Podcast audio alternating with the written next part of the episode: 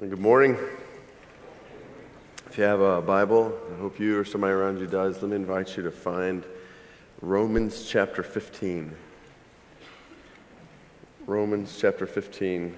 Uh, and in just a minute, we'll start in verse 14. So, so what do you do? Now, we're, we're, we're together standing on a precipice, our Kadesh Barnea, to use language from Numbers 13, and 14 last night, like, and you're looking at 6,000 unreached people groups. Where do you start? Like, what, what does that mean? Does that mean every single one of us needs to pack our bags, leave job, even education behind here, and move overseas, move to another part of the world where concentrated, unreached people groups are, and live as missionaries for the spread of the gospel. I think the mentality we have in the church is that if you're passionate about God's glory in all nations, then that's what you do. And then Everybody else just kind of stays here. It's actually, I think, the way I was thinking it at one point. Um, I remember, I remember distinctly where I was at a college conference, which is part of what just drives my praying for a conference like this. I just, I remember where I was sitting at a college conference where I first came face to face with God's passion for His glory in all nations, the reality of nations that have yet to been reached, yet to be reached with the gospel. And I can remember where I was sitting after one particular session, and everybody else got up and was just walking around talking about this or that. It was like I just was sitting still with my jaw on the ground, just realizing this changes everything. Like I, I can't just coast things out in casual cultural Christianity. It makes no sense if this is the God I worship and this is the world I live in. And I just remember distinctly that moment and then wrestling from that moment. So, what does that mean for my life? And I finished up uh, school, uh, went to the University of Georgia, and then went down to uh, seminary. And uh, and this, this passion to see God glorified in all nations and awareness of what God was doing among the nations and unreached peoples around me just was growing. And so my wife and I, we got married right after college and, and we're down in, in New Orleans going to seminary together. It was like, well, this is a no brainer. We've got to go move among unreached peoples.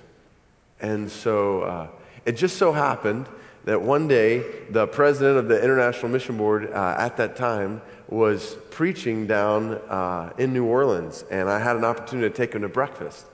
And so I told Heather, my wife, I said, Hey, I'm taking uh, the president of IMB to breakfast this morning, and I'm going to tell him we're ready to go. Uh, we're ready to go anywhere in the world, we're ready to move overseas. And she was like, All right, go for it.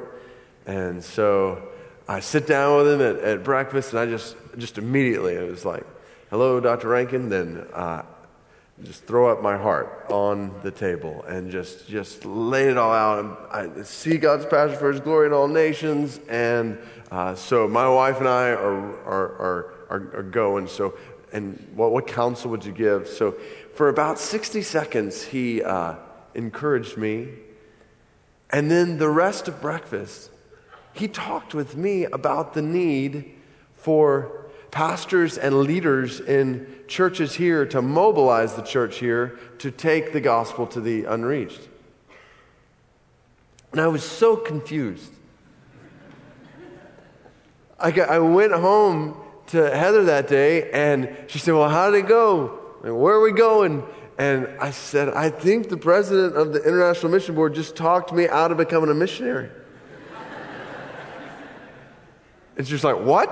I said, I don't know. I don't maybe he doesn't want me or us. Like, I don't know. Like, it's just started wrestling with that. And that's the Lord used that in so many different ways in my life uh, to help me realize that a passion for the glory of Christ and the spread of the gospel to the nations isn't just for missionaries who move overseas. It's for that kind of passion is for every single follower of Christ.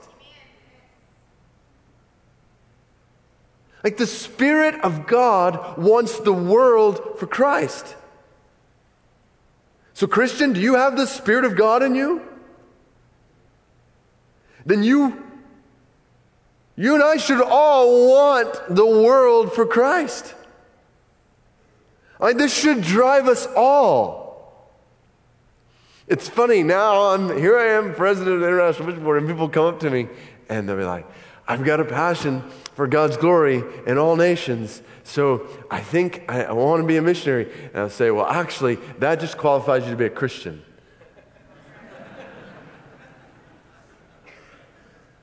And, and so this is where the reason I've got us in Romans 15 is because I want us to see that, that what God intends for all of us in the church is zeal, is passion, is devotion to seeing his gospel and his glory spread to the ends of the earth. That is intended to drive all of us. And so I want us to think about what's common to all of us in that sense, and then I want us to think about what's a calling for each of us. So, how that plays out in different lives. So, and I, I, know of no better place in Scripture than, than Romans 15 and 16 together to show that. So, start with me in Romans chapter 15, verse 14. So, just a little uh, background. So, the book of Romans, one of the most glorious, if not the most glorious portrait of the gospel in all of Scripture. I'd say Ephesians 2 is a, uh, maybe a close second, uh, what we were looking at last night. Because Paul does here exactly what Afshin was talking about last night. Uh, he starts with the heart issue of the gospel and God's grace. And, uh, but then you get to the end of the book and you find out why Paul is writing the book of Romans. And it's not just to give a picture of the gospel uh, as an end in and of itself. Listen to what he says in verse 14. He says, I myself am satisfied about you, my brothers, that you yourselves are full of goodness, filled with all knowledge, and able to instruct one another. So he's talking to the church at Rome, Christians at Rome, but on some points I've written to you very boldly by way of reminder, because of the grace given me by God to be a minister of Christ Jesus to the Gentiles, to the nations, those who are non Jews, in the priestly service of the gospel of God, so the offering of the Gentiles may be acceptable, sanctified by the Holy Spirit. In Christ Jesus, then, I have reason to be proud of my work for God. And he begins to describe his work. For I will not venture to speak of anything except what Christ has accomplished through me to bring the Gentiles to obedience by word and deed, by the power of signs and wonders, by the power of the Spirit of God. So that from Jerusalem and all the way around to Illyricum, I have fulfilled the ministry of the gospel of Christ. And thus I make it my ambition to preach the gospel, not where Christ has already been named lest I build on someone else's foundation. But as it is written, those who have never been told of him will see, and those who have never heard will understand. This is the reason, he says to the church at Rome, why I have so often been hindered from coming to you. But now, since I no longer have any room for work in these regions, and since I have longed for many years to come to you, I hope to see you in passing as I go to Spain and to be helped on my journey there by you once I've enjoyed your company for a while. At present, however, Paul says, I'm going to Jerusalem, bringing aid to the saints. For Macedonia and Achaia have been pleased to make some contribution for the poor among the saints at Jerusalem, for they were pleased to do it, and indeed they owe it to them. For if the Gentiles have come to share in their spiritual blessings, they ought also to be of service to them in material blessings. When therefore I have completed this and have delivered to them what has been collected, I will leave for Spain by way of you. I know that when I come to you, I will come in the fullness of the blessing of Christ. I appeal to you, brothers, by our Lord Jesus Christ and by the love of the Spirit, to strive together with me in your prayers to God on my behalf, that I may be delivered from the unbelievers in Judea and that my service for Jerusalem may be acceptable to the saints, so that by God's will I may come to you with joy and be refreshed in your company. May the God of peace be with you all. Amen. All right, so let me try to help us understand what, what, what Paul's saying here. This passage, I think, is the most clear expression of Paul's calling to be a missionary. Now, I want to be uh, clear in, in use of that term. Uh, there's, there's broad ways that missionary can be defined and, and more narrow ways that missionary can be defined. So, broad way would be kind of like I was just talking about earlier. If you're a follower of Christ, you have a passion for God's glory among the nations, and you have been sent by God to make disciples of all the nations in this world. And so that is for every Christian. So, in that sense, uh, to use Jesus' language from John 17, as the Father sent me, so I'm sending you. We're all sent by God on mission in the world. So, that's not uh, an optional program over here for a select few people or a calling for just a couple of people. We're all, in that sense, missionaries. At the same time, what we see in Scripture is that God sends people out in different circumstances in different ways. Specifically, Paul, Acts chapter 13, the Spirit said, Set apart for me Paul and Barnabas for the work to which I have called them, to go out from the church at Antioch and to begin crossing cultures and, and, barriers into new places for the spread of the gospel. And God did that in a unique way in Paul and Barnabas' life that he didn't do in everybody's life in Antioch. He didn't say, everybody in Antioch, you need to go to other places to make disciples. He said, Paul and Barnabas, I'm setting you apart for that. And so that would be maybe a more uh, narrow sense of a missionary. So a missionary is then one who's sent out to cross uh, geographic or cultural or linguistic barriers to spread the gospel, particularly to places where it's not been heard. And that's what Paul is expressing right here. He's talking about how God had called him to go to places where Christ had not been named. Those who've never been told of him will see, those who've never heard will understand verse 21. And, and so that's a picture we see in the New Testament. At the same time, I want you to notice something. Look at what Paul says in verse 23. This is shocking. He said in verse 19, he had fully proclaimed the gospel from Jerusalem around to Illyricum. And then he says in verse 23, since I no longer have any room for work in these regions, I'm going to Spain. And the reason he's going to Spain is because there are people in Spain. Spain's not yet reached with the gospel. And he says, I've got no more work in these regions, so I'm going to Spain. So, what does that mean? Did that mean that everybody in those regions had been saved?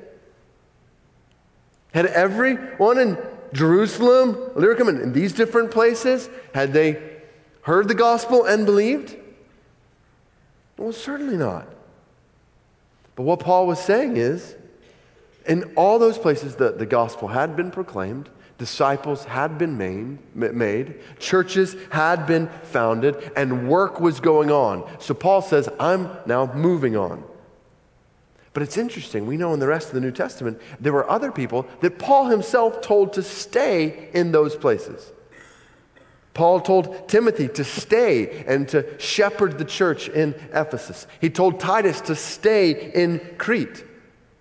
So it's interesting in the New Testament, follow this. You've got some Christians who are staying under the sovereignty of God in certain places that have already been reached with the gospel. And then you've got other Christians like Paul and some of his companions and others who are moving to other cities and regions to start the church. And it's not because Paul is being obedient and everybody else is being disobedient. But it's God calling out different people to accomplish mission in different places among different people's different ways. So, this is where I want to be really, really careful in this conference. We think about going in no way to imply that anybody who doesn't move to another culture or country in the world to live as a missionary among unreached peoples, that anyone who stays here, the last thing I want anybody to think is that staying here means you're second class in the kingdom of God.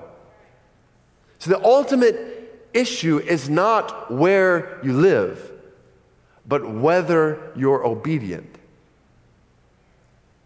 Wherever you live, whether that's in North Carolina or North Korea or anywhere in between.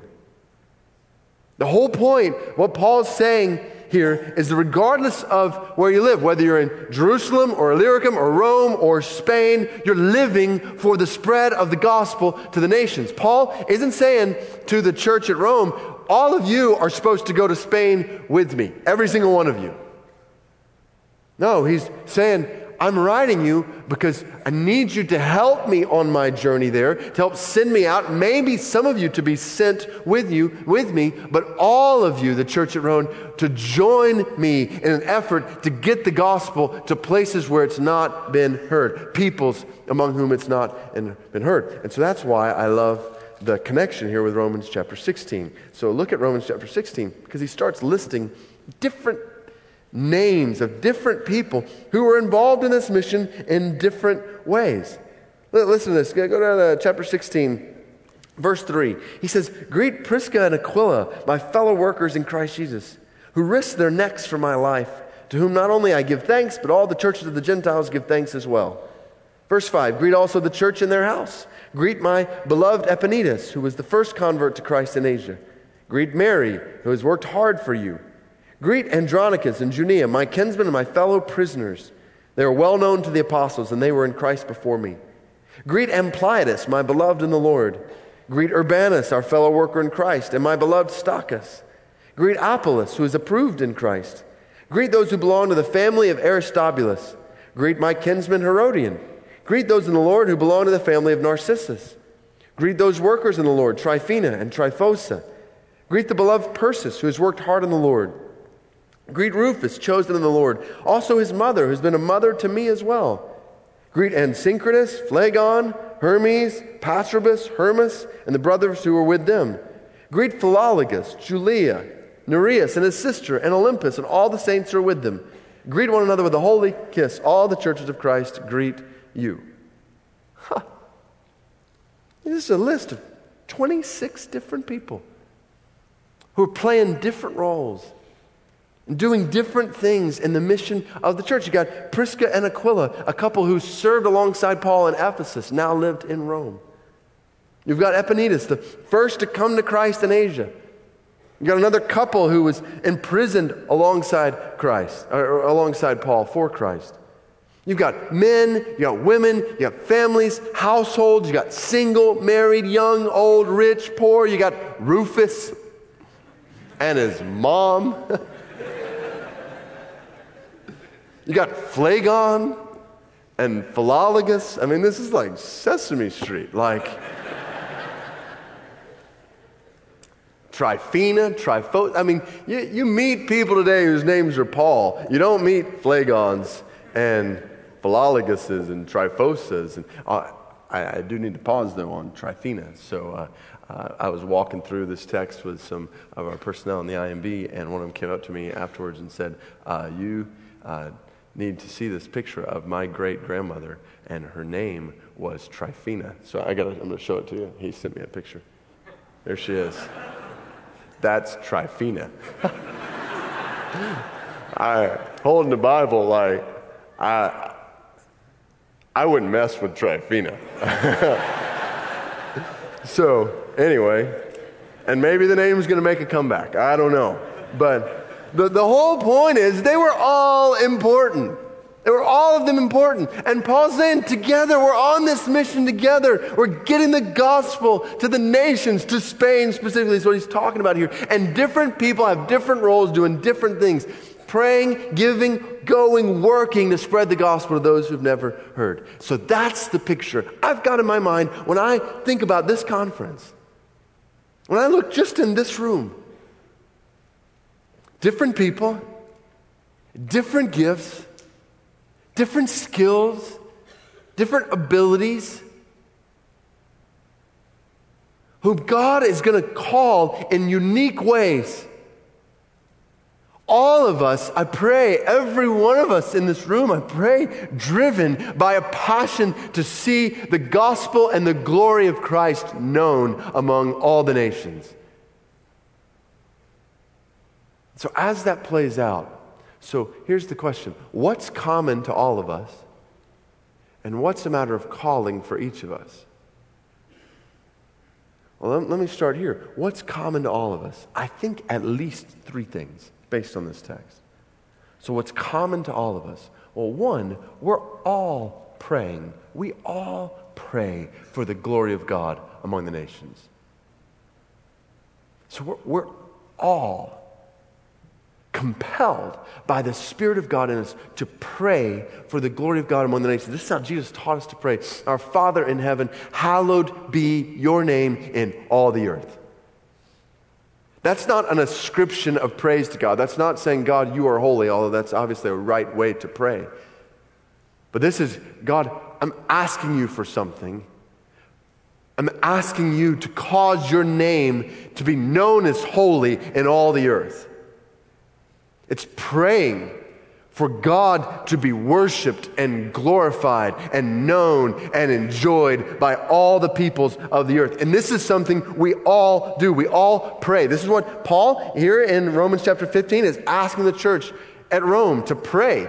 He's asking the church to pray for the church and for the lost, for the church in Jerusalem, that they'll receive Paul when he comes to them then Paul asks for the church to, at Rome to pray for him in verses 30 through 33. As he goes to Jerusalem, he knows that he has received threats there, and those re- threats were founded. Uh, when he got to Jerusalem, we know that he was arrested. He ended up coming to Rome, but not quite the way he intended. He ended, ended up coming to Rome as a prisoner.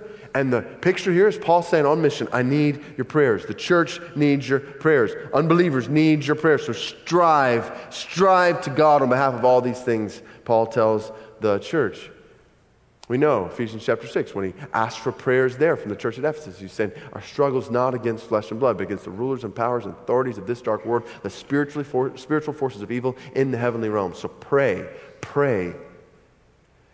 He's calling the church at Rome to pray. So, what's common to us all? We all strive together in prayer on mission to make the glory of God known among the nations. So let me, let me just ask the question then. Look at the last week of your life. Is there, is there evidence of praying with a passion for God's glory in all nations? Or is your life marked by striving before God in prayer on behalf of people who've never heard the gospel.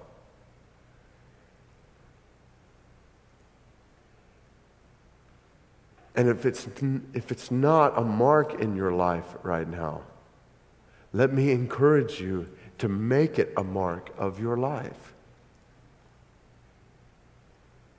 Again, we've, we've got to get out of this mentality that people who pray like that, those are for the missionaries who move overseas. This is for every follower of Christ. Do we realize this? We have the opportunity every morning when we wake up in our prayer closet, we have the opportunity to be a part of what God is doing in Mauritania from our prayer closet. I mean, this is the easiest maybe potentially one of the most important ways we can be a part of the spread of the gospel and the glory of Christ among the nations is through our praying. This is what Jesus said. The harvest is plentiful, the workers are few. I expect his next words to be, so go and do something about it. Instead, his first words are, so ask, ask, pray, ask the Lord of the harvest to send out more workers into his harvest field. He says, pray. And I think we, we have, let's just be honest, we have this tendency in our minds and the way we think about prayer, we think, well, does prayer really matter? I mean, do, do my prayers this morning, as I was praying for an unreached people group in Mali, do they really matter? I mean, I, I think if we believe they matter, then we'd probably be praying more. So I think we probably don't believe they matter. This is where I want to remind you. Remember, uh, remember Exodus chapter 32 when God, he, after the, the people of God have erected a golden calf and they're worshiping it, and Moses is meeting with God on the mountain, and God says, "I'm going to destroy my people." He says, "Go down, Moses. I'm about to destroy my people." And so Moses goes down, and what does he do? He starts praying. He intercedes for people who are deserving of the destruction of God. He starts interceding for them. He says, God, you love these people. God, you care for these people. God, you've promised to bring these people into a promised land, like we talked about last night. God, your purpose is to glorify yourself through this people. You can't destroy them. So he starts pleading, and then in a baffling picture in Scripture, right after he prays, the Bible says the Lord relented, and he did not show his wrath to that people in the way he in the way they deserved. Do you realize this? The picture here. Like Moses prayed and God acted. Now, for all who believe, which I hope we believe, in high view of the sovereignty of God, that's a baffling passage. Like, did God just change his mind? But I'm convinced you study that passage. God's will and purpose is as settled there as it is anywhere in Scripture. Yes, these people were totally deserving of his wrath and his destruction. But God sent Moses down. If God was ultimately going to destroy them in that moment, he wouldn't have sent Moses down. He sent Moses down. He ordained Moses. So follow this. He ordained Moses praying to be the means by which his wrath was averted among that people. God ordains not just ends, but he ordains means. Same kind of picture uh, when you think about Jonah, which we'll talk about later. Like, you're going to be destroyed, Nineveh. And that's true. But God sends Jonah to preach that, and Jonah is the means by which that wrath is averted in Nineveh. So the whole picture here is God has ordained our praying. So think about it. So we're talking about 6,000 people groups right now who are under the wrath of God. They don't know the gospel. They've not turned to Christ. They're sinners guilty before sin, condemned before God, and they have never heard the good news of how they can be saved by God. And God has ordained you and I to, to stand in the gap, to intercede, to be the means, our prayers, the means by which He hears and answers. God, you love these people groups. God, you care for them. You desire their salvation. You said it in 2 Peter 3 9. They're under your wrath and they've never heard the gospel. So, God, I'm praying that you would send out workers so they'll hear it. And I'm praying that they'll believe it when they hear it, just like you said in Romans chapter 10, that they'll be saved when they call on your name. I pray like that daily. For different people groups. And there, there are tools for that. I mean, just download on your, download on your phone. There's an app. There's an IMB app, IMB Pray. There's a Joshua Project app. I mean, the Joshua Project app, you just open it up, and it's got a different people group every day. You just, I mean, it takes 30 seconds. This is, this is, instead of doing something totally meaningless on this instrument right here during the day, just pull up the Joshua Project and be a part of something eternal. Just pray IMB Pray talks about different workers that are doing different things in the world on a daily basis and praying for them. However, it is, just we all pray like this. So this is not just for a few in this room. All of us, and we pray like this for God's glory among the nations. So we all pray. Second thing that's common to all of us is we all give.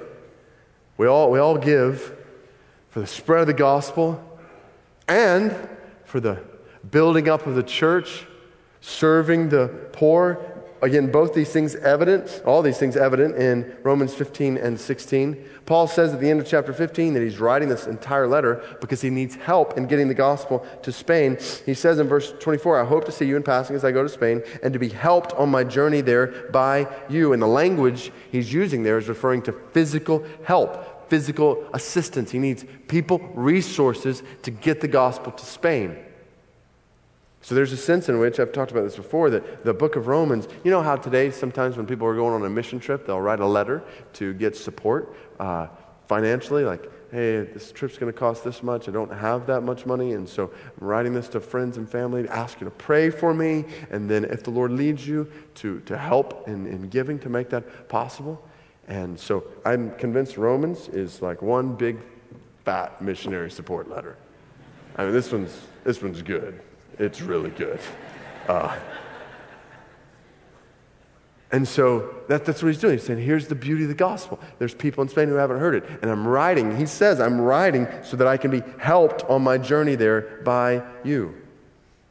And it's interesting, though, right after that, he talks about, yes, it's important the gospel to Spain where people hadn't heard it. And as much as he wanted the church at Rome to help toward that end, he said, I'm not going to Spain yet because first I'm going to Jerusalem because I'm delivering an offering there. Now, Jerusalem had been reached with the gospel. Again, not everybody by any means saved there, but disciples have been made, church have been founded. But he's going and he's taking money there. And the reason was because the church of Jerusalem was physically struggling under famine. So, part of the picture we see in different places in the New Testament is Paul taking up an offering for the church, impoverished church in Jerusalem. And this is where I want you to see even passion for unreached peoples in Paul didn't negate love for reached peoples, for the church. The church clearly cares about brothers and sisters who are impoverished and in need. So, the same is true for us. We, we have brothers and sisters around the world right now who are starving. And that should affect the way we use our resources. There are places in the world that have not yet been reached with the gospel. And that should affect the way we use our resources. So we all give an exhortation that we certainly need to hear and heed in one of the wealthiest places, not just in the world, in the history of the world. I know you may not always feel wealthy when you eat ramen noodles every night. But the reality is, we have clothing and clean water and food and medicine, education, means of transportation, shelter, heat, air. All these things together make us some of the wealthiest people in the history of the world. Which doesn't need to make us feel guilty just because we have that. There's nothing, I mean, Scripture doesn't say you should be guilty because you have things. At the same time, we've got to ask the question why? Why have we been given so much? When, saw in the video, a billion people are, are living in desperate poverty today. Why have we been given so much? And the answer Scripture gives is clear. We have given We've been given wealth for the spread of God's worship. May God be gracious to us and bless us and cause his face to shine upon us. Psalm 67 says, and the prayer there is a prayer at harvest time. It's a prayer of physical blessing. God, may you bless us physically so that, verse 2, your ways may be known on earth and your saving power known among the nations. The whole purpose of wealth is the spread of worship, of his name. So God has given us all that we've been given, not so that we can live it up in this world indulging ourselves, but that we might sacrifice ourselves for the spread of the gospel to the nations, because this world is not our home. So let's stop living like this world is our home. We're living for another country or storing up treasure there. And so we all give. Let me exhort you with whatever income and resources you have right now to build into your life sacrificial giving, giving that costs, giving that hurts. In your life now, with whatever resources you have, that as those resources, Lord willing, might grow, as degrees are completed or jobs are gotten, whatever it might be, that uh, a pattern and a discipline of sacrificial giving for the sake of the poor church, for the sake of the unreached in the world, might be built into every one of our lives as followers of Christ. So we all pray, we all give, and what's common to all of us, we all go in some measure. We all go. Go and make disciples of all nations. Go converts. I mean, this is, this is every follower of Christ is a goer in this sense. We're all making disciples right where we live. We've been commanded to make disciples right where we live. This is where we've got to make sure that we, even when we think about disciple making, we realize, I mean, think about who, who told us to do this Jesus. He said, Go make disciples of all nations. Jesus, who spent the majority of his life in a very small geographic location. He wasn't traveling to every place in the world. He was in a pretty small geographic location and spent the majority of his ministry with 12 guys. More time with those guys than with everybody else in the world put together during those years. And so, so see in him the importance of doing this right where we live with the people in our sphere of influence, going, sharing the gospel, leading people to be baptized in the name of the Father, the Son, and the Holy Spirit, teaching them to obey everything Christ has commanded them, doing disciple making right where we live. And this is how the gospel will spread to the nations through disciples who are making disciples. Don't underestimate that. I, I remember uh, my, my first time in Cuba, and just the, the spread of the gospel and the church in Cuba has been awesome in so many ways. And I remember we were in this one church that had planted 60 other churches. And from we went to one of the churches they had planted, and that church had planted 25 other churches. And and so the guy who, who led this one church that had planted the 60, that then multiplied in all these other ways, I'm talking to him. He's an older brother, and I'm just, I'm just wanting to glean wisdom from him. And this guy, he's kind of crazy. Um, he, uh, he, at one point, was uh, brought before the Communist Council in his area and uh, for questioning. And so he walks in and he brings a rock with him, big rock, and he sets the rock on the table in front of him. And the Communist Council was like, What's the rock for? And he said, I just want you to know that if you try to stop me from proclaiming the glory of my God, uh, this rock's going to do it for me. And they thought he was nuts, so they let him go. so I'm like, I just want to get wisdom from this guy. So I'm like, how, how have you multiplied all these churches all over Cuba? And he's like, son, we make disciples. I was like, oh, that's good. Let me write that down. It's like, that's all we do. We make disciples. Those disciples make disciples. Those disciples make disciples. Like this is how the kingdom advances to the ends of the earth through disciples who are making disciples right where they live. So we all do this right where we live, and then as we're doing it right where we live, we're open to doing it. It's what we were talking about last night. Wherever God leads, wherever. And so that then starts to lead into what's a calling for each of us. So, what's, what's common to all of us? We're all praying for the spread of the gospel of the nations, the glory of God and His church and all the world. We're all praying and we're all giving toward that end with our resources, and we're all going some measure. So this is not, there's no passivity in this picture. I'm waiting to, to find out what God's will is for my life. No, God's will for your life today is to make some disciples. You don't have to ask what is God's will, just obey it. So we're all doing that. It's common to all of us. Now, what's a calling for each of us? Now, certainly, what's a calling for each of us? Where we go and where we go. That, that's different. And all the, I mean, the different names Paul mentions here have worked in different places at different times. Paul's writing this as he's now shifting from a whole region here, and the Lord's calling him to go to a region over here in Spain. So, where we go is a calling for each of us. And what God will lead you to do. So, you're at a university now, where He'll lead you from here. But to realize He sovereignly ordained that you're there right now. He's led different people to different places. And to lead people to different places from there. So, where we go, how long we stay, that's certainly a matter of calling for each of us. I mean, you think about, uh, uh, Tony mentioned uh, short term mission trips, different, or I think when we were singing, we were praying for people, short term mission trips. Uh, we have opportunities to be a part of mission in all kinds of different places. For a week here, a couple weeks there. In the church I pastored, we, we, we just challenged everybody every year. Would you consider giving 2% of your life over the next year? 2%. Works out to be about one week of your life. 2% of your life sharing the gospel in another context in the world. You do that, I'm confident that 2% will transform the other 98% of your life you live in this context.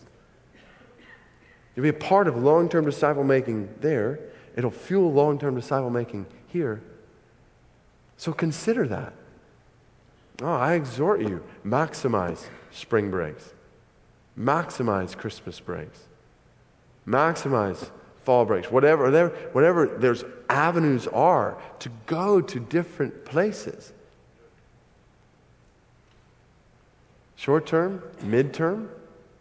That's what I would, I would, in my mind, and the church I pastored, even as the IMB, we, we think, okay, so more than just a couple of weeks, a week or two, so a month or two or a year or two. There are opportunities available, particularly at this point. So I know not everybody in here is college student, but many, many are. Like one of the things we encouraged in our church was just some point in college, spend at least a summer, if not a semester, a year or two, making disciples in some other place in the world. Like the opportunity is there in a way that is unique, in a way that may not be the same five years from now. So maximize the opportunity. IMB has tons of opportunities like that. And other mission organizations have tons of opportunities like that to go all kinds of different places. So explore those. And, and who knows what the Lord might do through both short term and midterm. Now, we would have people go spend 2% of their time somewhere else and they come back and be like, you know, I think I'd rather spend 2% here and 98% of our time over there. And we'd tell them, you don't even have to come back. We'll send your stuff to you. Like, and so the Lord will use that. I'm confident the Lord will use that to lead many people to say, I think He's leading me to, to move over there. But even if He doesn't, if He doesn't lead that, that time over there, another context, will totally transform the way you pray and you give and you go in this context. So, how long you stay? Short term, midterm, or long term? Certainly, God is leading many people. I'm convinced many more people to do what Paul's doing here. I mean, if there's 2.8 billion people, 2.8 billion people, 6,000 plus people groups who have not yet been reached from the gospel, then surely he's calling many more to, to go there. Not just short term or midterm, but to go invest their lives there long term. But even that might look different.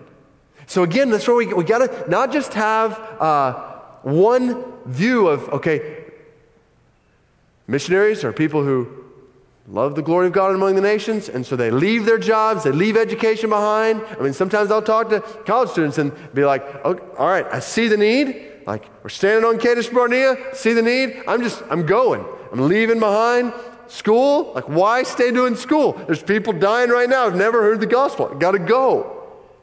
And the Lord may lead some to do that, to leave education or to leave jobs behind in that way.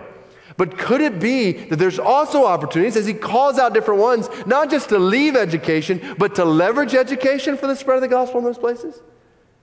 Not just to leave jobs behind, but to leverage jobs for the spread of the gospel in those places?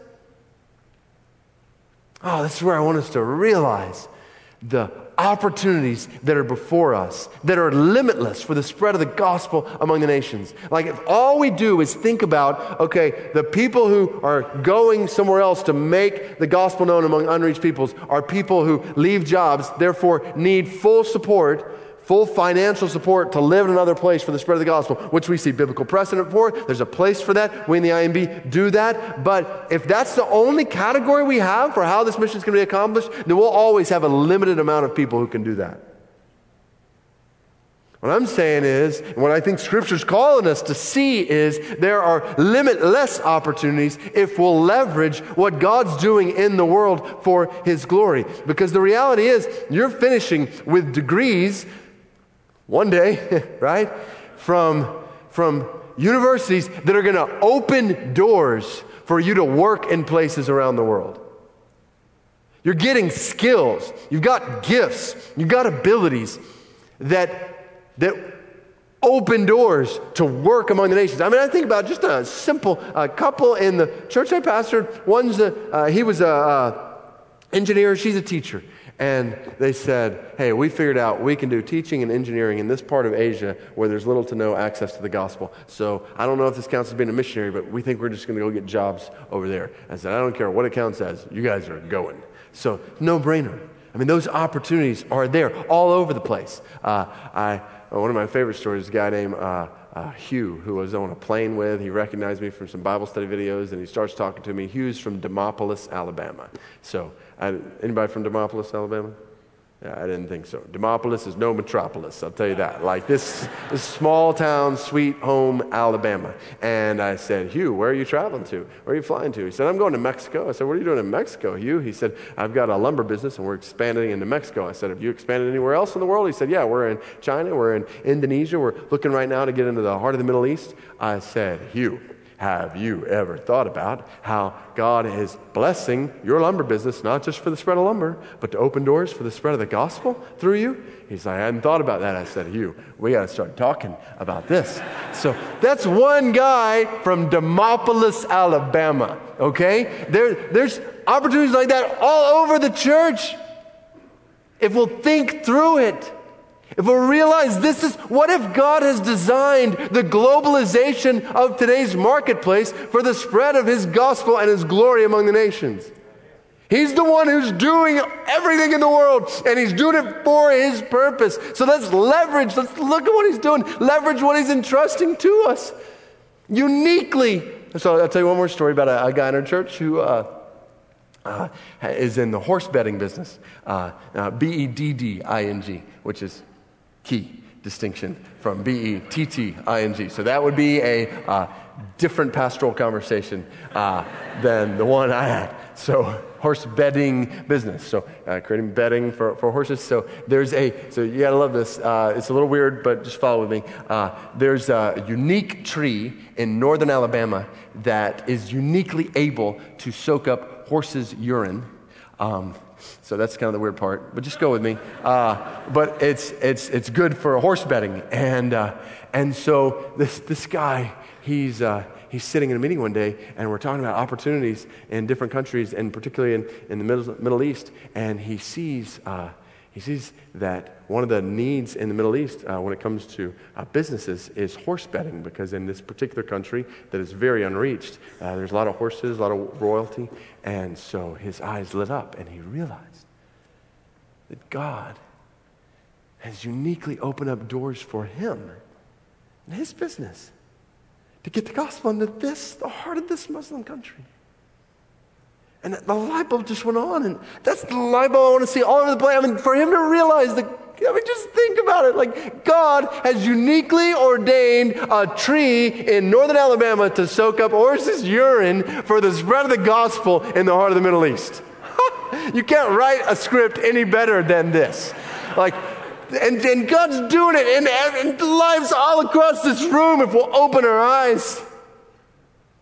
We'll see. It doesn't have to be. I mean, I, one other story. There's this uh, woman I just recently heard about who uh, who got a nursing degree, and she moves over into the heart of this Muslim country where she starts working in a hospital doing nursing. She raises up, she's so good in nursing, she raises up to be the leader, head over nursing in this influential hospital in this country in the Middle East. If I were to share the country, you'd be shocked at the fact that she's doing this, head of nursing over this strategic hospital, and she's leading Bible studies in her office every day with Muslims, and she's so good at what she does that nobody stops her. I'm saying be that good at whatever you do. Like, work hard in the degree that God is giving you. He's entrusting you with something. Work hard so that you will have doors that are open to you for the spread of the gospel among the nations. Unique doors. So, I got to close up. Uh, so, what's common to all of us? So, if we're all praying and all giving and all going and making disciples for the glory of Christ among the nations, we're all doing that, then He's going to lead and He's going to guide, and He's going to direct. Gifts, skills, talents, opportunities will be open to Him. And it's going to look different in each of our lives, but the picture is we're going to be joined together. We're going to be joined together, getting the gospel to people who've never heard it, being a part of the accomplishment of the mission for which we have been created. So, we stand in Kadesh Barnea. What do I do? Well, start here. Pray for the glory of God among the nations. Daily, give sacrificially for the glory of God among the nations. Go right where you live, and then be open to going wherever God leads. Explore short term, mid term, long term opportunities. Think through how your life can uniquely be used by God to make His goodness and His grace known in the world, particularly in places where He has not yet been named. Let me pray. Father, uh, I trust, I trust, oh God, that you have good designs for every life in this room for the glory of your name in places far beyond this room. So I pray that you would help me, help students, men women all across this room to abide in you, to trust in you, and help us to follow you wherever and however you lead us for the sake of your praise among all peoples. In Jesus' name we pray. Amen.